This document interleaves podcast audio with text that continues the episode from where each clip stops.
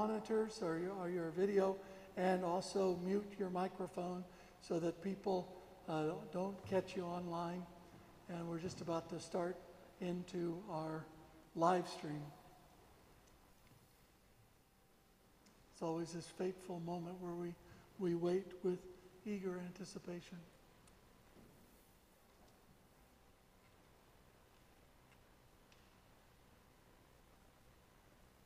I'd just like to say a good welcome to everyone who's joining us for our live stream. Uh, it's only one part of our service here at City Temple. If you'd like to join us for the whole service via Zoom, just drop us an email, uh, or you can come and, and be with us in person here at City Temple. Now, if you have your Bibles, let's turn together to two places. And because it's kind of cool in here today, uh, for those who are gathered here, uh, I'll try to go quickly today so you don't freeze to death. Uh, but uh, anyway, two places John chapter 1, uh, 14 to 18, and Titus chapter 2. Before we read, let's pray. Gracious God, thank you so much for your word. Thank you that it is trustworthy and true.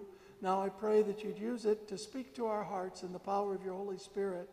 And let your Spirit rest upon me that I might bring your word to your people this day through Jesus Christ our Lord. Amen.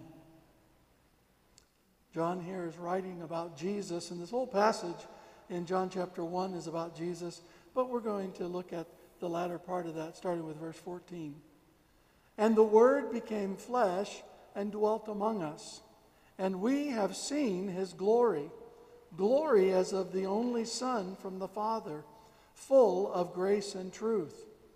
John bore witness about him and cried out, This was he of whom I said, He who comes after me ranks before me, because he was before me. For from his fullness we have all received grace upon grace.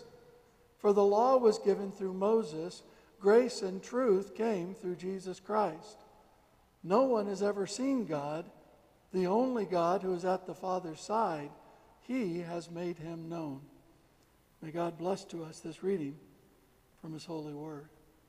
You know, for a lot of people, this time of the year is one of their favorite times of the year. Uh, they love going about and seeing the lights. Uh, they love going to church services and singing the carols. Uh, in fact, it's quite interesting that many non believers, many atheists, like to go to church at Christmas time and sing the carols because uh, it's what they grew up with and they enjoy that. But the question that we're asking here in this sermon series is you know, that's all well and good, but is it all just a fantasy? Is it all just a myth? Is it all just a legend? You know, like King Arthur and his round table and Merlin and, and all kinds of magical things like that. Is it you know, an early version of Harry Potter somehow? Or is it the truth? When we say Emmanuel, that Jesus was Emmanuel, God is with us, is that true? Is God really with us?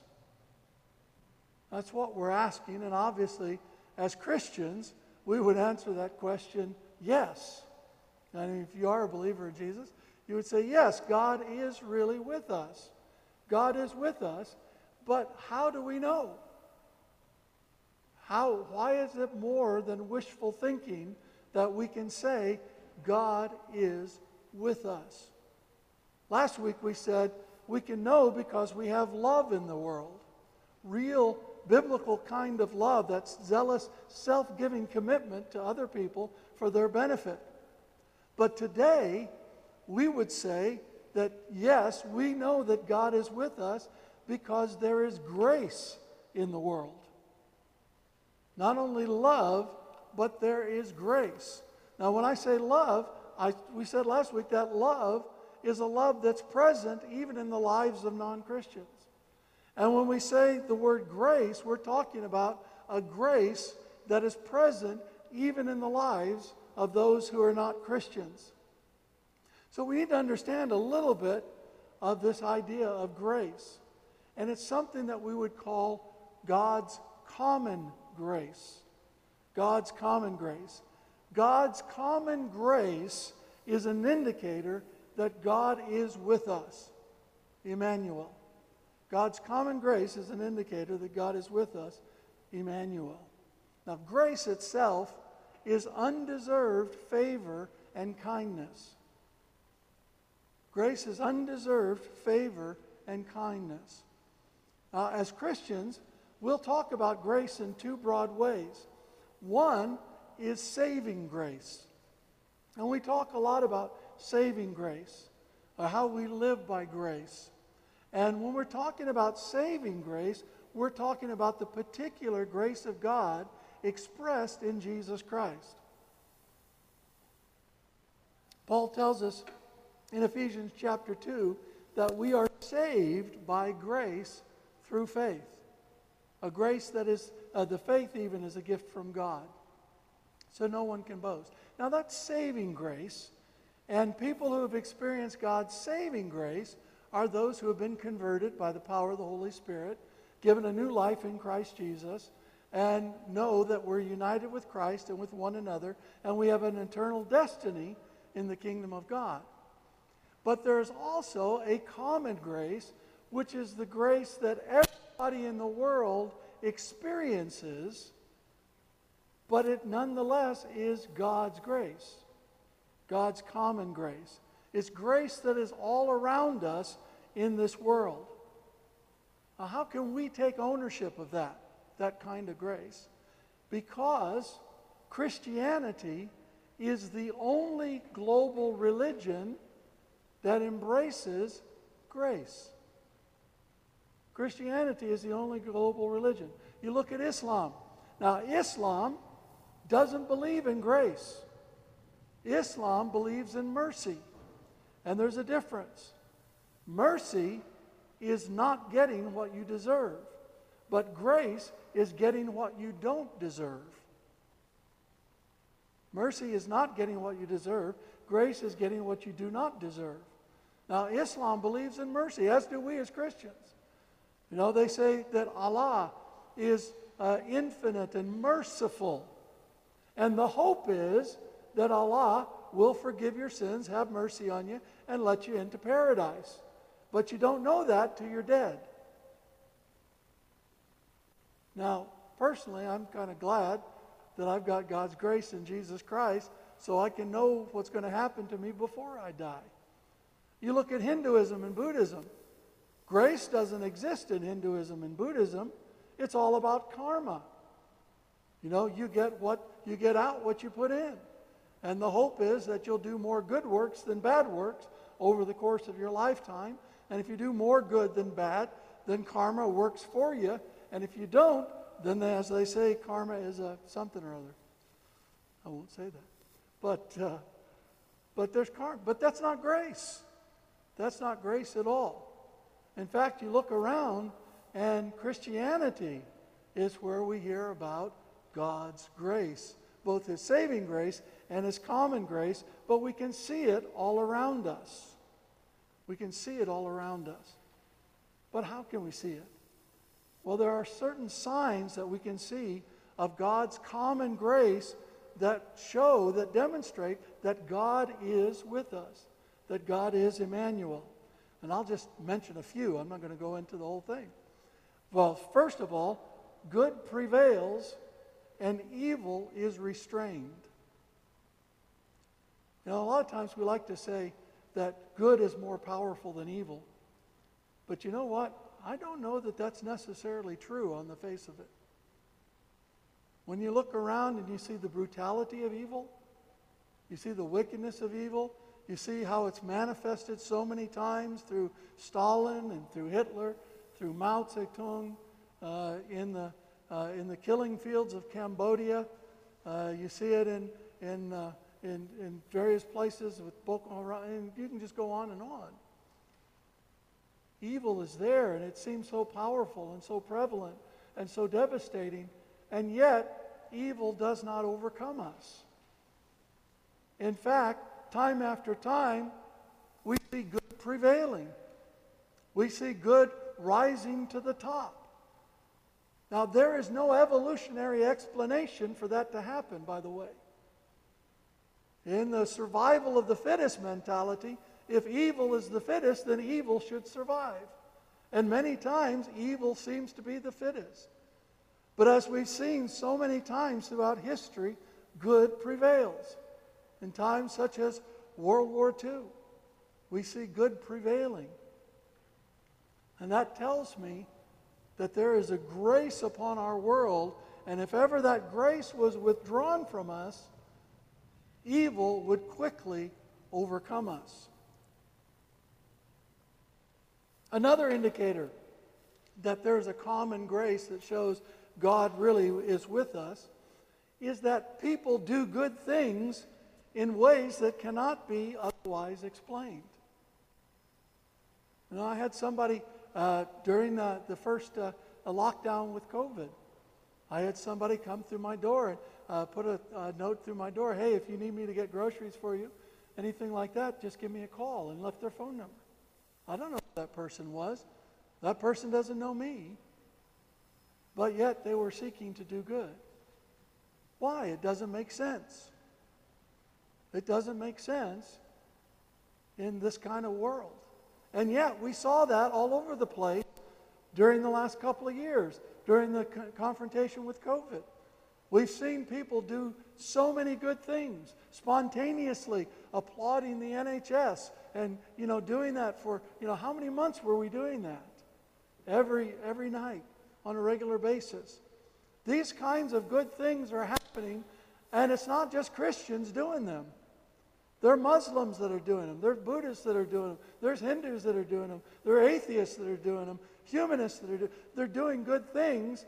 And yet, if you think about it, doing good doesn't necessarily make sense, especially when there's no discernible benefit for it. And yet people are doing it all the time. Now, saying that, I mean, it doesn't, I'm not saying that sin isn't there and prevalent and powerful. It certainly is. Sin is very destructive. But we see goodness come out in people time after time after time in ways that are completely unexplainable. Except for us as Christians, we'd say, well, that's a sign of God's common grace. Another that's very similar, I think, is the quest that we see so often for justice and fairness in our societies. If you look historically at Hinduism, there's no quest for justice and fairness historically in Hinduism. You look at Buddhism, what's the issue in Buddhism? Well, the Buddha, you know, he, he left his wife and children to go find enlightenment. Oh, that really sounds like a, uh, uh, an example for everybody to emulate. You look at that, it doesn't exist uh, in Islam. It's all about, you know, Sharia having the upper hand and redefining justice. And yet, we see this uh, with people from all different kinds of religions, all different walks of life, this desire, this quest for justice and fairness. Why are people so upset about the supposed party uh, last year at number 10? It's because of the sense that it's hypocr- hypocritical. It's not just, it's not fair for something like that to happen while everybody else is suffering. Where do we get that? It's from God's common grace. Or you got the, the whole issue of the spirit of community among strangers. I mean, it's one of the things I love about London is how people across London, I've been in places in other parts of the country where people are completely, completely torn apart along racial and cultural lines. And yet in London, we see people repeatedly coming together, mixed marriages and things. And I just love that. That's God's common grace. We see human resilience in the face of suffering and difficulty. I think that comes by God's common grace. And one of the biggest things I see is in forgiveness. When people are forgiving one another. Forgiveness doesn't make sense outside the context of Christianity. Why would you let somebody off for doing something that harmed you? Why would you forgive them? Why not go like many do in, in Islam and seek revenge? It's because of God's common grace. So we have these signs, these indicators all around us that God's common grace is here in our world, and that's a sign that God, the God that we promote, the God that we love, the God that we worship, the God and our Lord and Savior Jesus Christ, that God is with us. But in order to recognize this, we need to deal with some of the demonic distortions that blind us to the grace that shows us God is with us. There's the demonic distortion that is called license. License. And it basically is the attitude well, I deserve grace, so I can live however I want to live. That's license. It doesn't matter who I sleep with, it doesn't matter what I watch, doesn't matter what I do, doesn't matter how selfish I am. You know, I can live to please myself because I deserve grace. And that's a demonic distortion that will blind us to the truth that God is with us. Or another one is legalism. And this is the one that comes out so often in Christian groups and circles. Now, legalism is the idea that I can earn grace. I can earn grace. So if I only follow the Ten Commandments, I deserve God's grace. If I only surrender my life to Jesus a little bit, I get God's grace. Uh, if I do all the right things, then God will show me His grace. Uh, and that's not only Christian legalism, you know, that's legalism all over in the world. You know, people who think, well, if I do this, if I pay my taxes, then the society owes me something. It owes me an expression of grace. And that kind of legalism distorts, demonically distorts blinds us to the truth that God is with us. Or there's what I, I call, I really wrestled to get a, the right word for it, but I call it controlling reciprocity. Now, there's a certain goodness to reciprocity. So if I do something good to you, you do something good to me. I mean, that, that's okay. Uh, our world is based on a lot of that. It's like if I pay you certain money, I should get a fair deal. That's a res- reciprocity. And so reciprocity is not a bad thing. But there's this kind of this idea that if I show grace to you, you must show grace to me. If I give you a present, you must give me a present. Uh, and it's instinctive in all of us. Uh, we took Amy home last uh, Saturday. Was it last? Last? Yeah, it was last Saturday. Gosh, how time flies. Amy, we miss you. We took Amy home last Saturday, and, uh, and her mom and dad had given us a, just this huge bag, paper bag, full of Christmas presents, each individually wrapped. And it was a little overwhelming because we didn't buy them anything. And you know, you know, you know what I'm thinking. The first thing that comes into your mind is, okay, what am I going to get them in exchange? Right? I mean, that's just ingrained in us. And we have to step back from that because they didn't give that to us to get. They just gave it to show grace, in part because we've shown grace to their daughter. And so we're now resisting the urge to buy them lots of gifts. And we won't do it because we need to see God's common grace. And we don't want to blind ourselves by this feeling I have to pay it back all the time. Sometimes we just need to receive. So we got to get rid of those demonic distortions, resist them, recognize God's common grace around us, and then live as people of grace.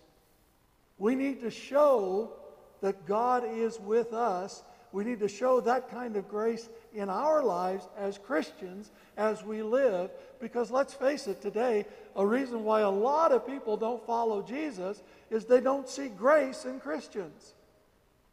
Now, I'm not talking about license, telling people you do whatever you want to. I'm certainly not talking about legalism, telling people that you got to follow God so God will bless you. And I'm not talking about a reciprocity.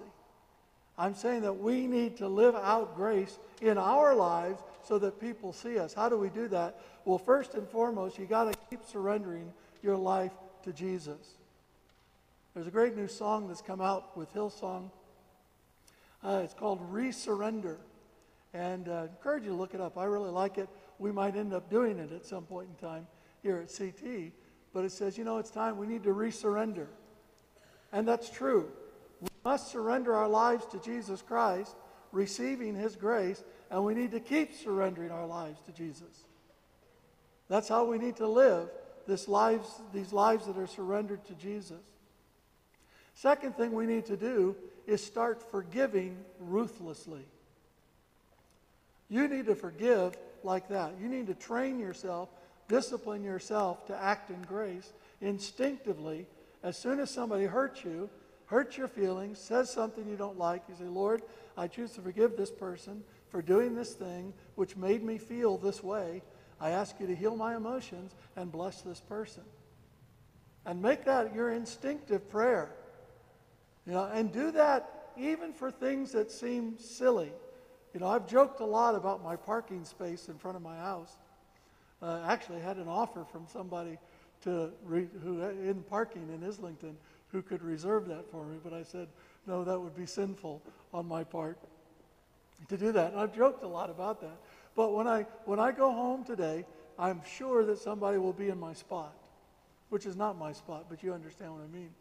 And uh, and so you know what I've done? I, I'll say in my heart, Lord, I choose to forgive that person. I used to say, I choose to forgive that idiot, but I don't do it anymore. Lord, I choose to forgive that person for parking in my spot, which has made me feel a little annoyed.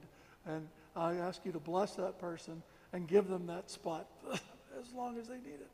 You know, uh, uh, it, but and it's silly, right? That's just utterly silly. But you know, it makes a difference. So even if it seems it's silly what someone has done to you and doesn't really need to be forgiven, or you say, oh, well, they didn't mean to do it, don't excuse it, forgive it. Lord, I choose to forgive this person for doing this thing which made me feel this way, and I ask you to heal my damaged emotions and bless this person. Forgive ruthlessly. And then start trying to receive grace from God in order to give grace generously. Receive grace to give grace. Know that God has forgiven you, so you forgive other people. Know that God thinks the best of you, so start thinking the best of other people. Don't think that your boss is out to get you, but think the best of your boss. Maybe she's having a bad day. Maybe he's having a struggle at home. You know, give grace, give grace, give grace, give grace. Give grace in your attitudes toward other people and live by grace in your own life. Stop condemning yourself all the time. Stop uh, criticizing yourself and cursing yourself. Oh, I'm stupid. I'm an idiot. That's a dumb thing. I, I just, I'm, I'm such a dumb person. Stop that. Don't do it. God's given you grace. Live by that grace in your life. Common grace is a sign that God is with us as humanity, as human beings in this world. But common grace is not enough. The world needs to see a church, a people of Jesus, who are living by grace in their lives every single day, especially at this time of the year. As the world sings the carols, the old familiar songs, they need to see the church, the people of God, living by grace through faith in Jesus Christ. Let's pray. Lord God, we love you and we worship you. You are so amazing and loving and gracious to us, and we thank you. Let your Holy Spirit rest upon us as we go forth from this place, and let us go forth in grace, all to the glory and praise of our Lord and Savior, Jesus Christ. Amen.